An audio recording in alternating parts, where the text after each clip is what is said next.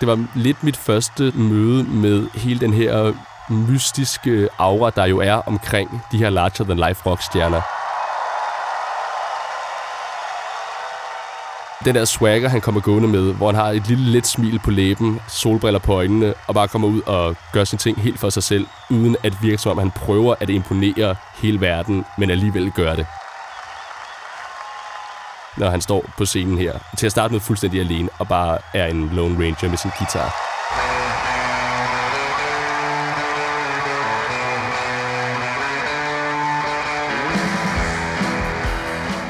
Jeg hedder Christoffer Dahl.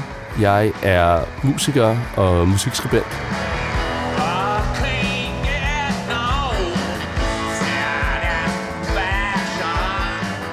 The Rolling Stones klassiske hit I Can Get No Satisfaction. En sang, der sandsynligvis har betydet meget for rigtig mange, men som også har en, og fortsætter med at have en meget, meget, meget særlig plads i mit musikelsker hjerte.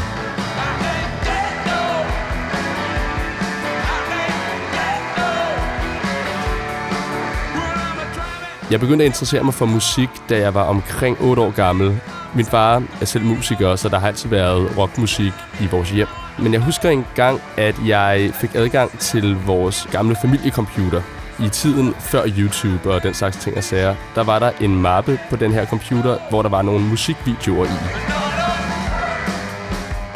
Den her ene video, det var en liveoptagelse, hvor The Rolling Stones spiller i St. Louis, og de åbner deres show med at spille I Can Get No Satisfaction.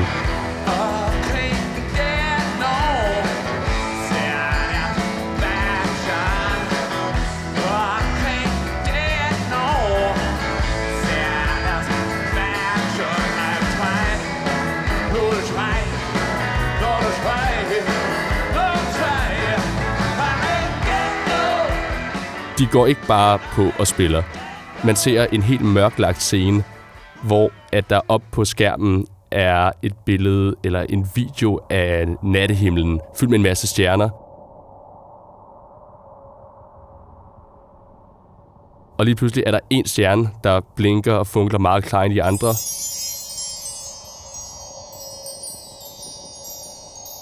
Og som lynhurtigt viser sig at være en komet, der farer ned mod publikum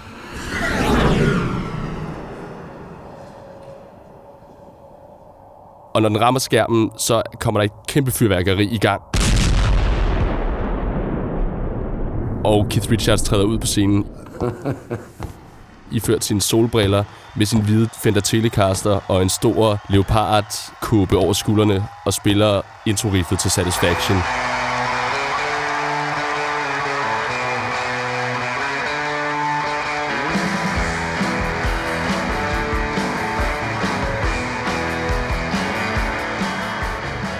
Det fik mig fuldstændig op at ringe. Og det blev meget, meget hurtigt mit indtryk af den kvintessentielle rockstjerne, der kommer her med sin guitar og bare kan sætte gang i sådan en stor hal fuld af mennesker. Det var virkelig sådan en larger-than-life oplevelse at se, da jeg var ja, de her otte år gammel.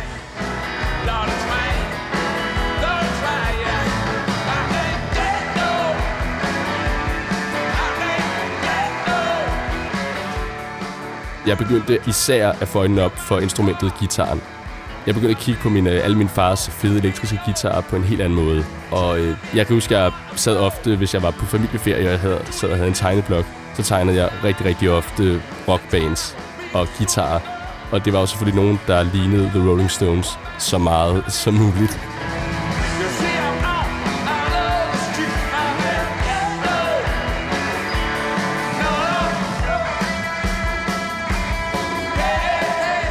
I tiden efter, jeg havde øh, set og hørt den her liveudgave af Satisfaction, så havde jeg en ting, jeg ofte ville gøre.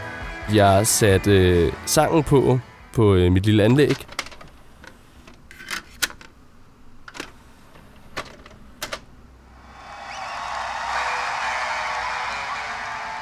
Og ventede til, at det var blevet aften, hvor det var mørkt udenfor, og man kunne se sig selv og øh, spejle sig selv i øh, vinduet.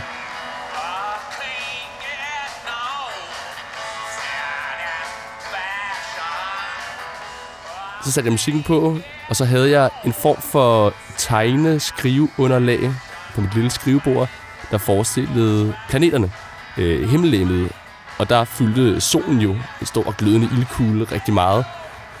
Og på en eller anden måde, så lavede jeg, at jeg spillede samme koncert og åbnede mit show på samme måde. Og det gjorde jeg ved, at jeg tog mit øh, skriveunderlag der og zoomede i gåseøjne med mine egne øjne helt ind på solen. Og så lavede for mit indre øre sådan en eksplosionslyd. Og så skyndte jeg mig hen bagefter foran vinduet og stå og mime, at jeg spillede guitar og var Keith Richards. Jeg lå som om mine øjne var et slags kamera, og det her det var min øh, koncertoptagelse.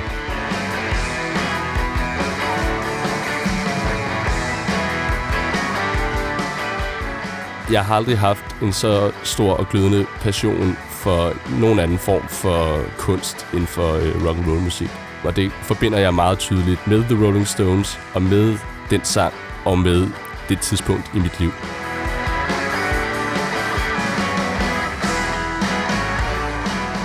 Den overbevisning om, at et simpelt riff kan være noget af det stærkeste og mest stimulerende.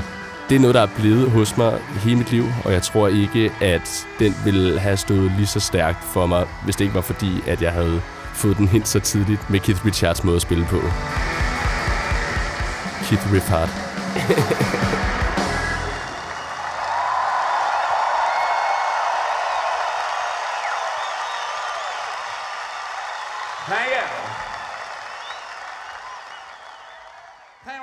Denne podcast blev produceret af Biblioteket Frederiksberg.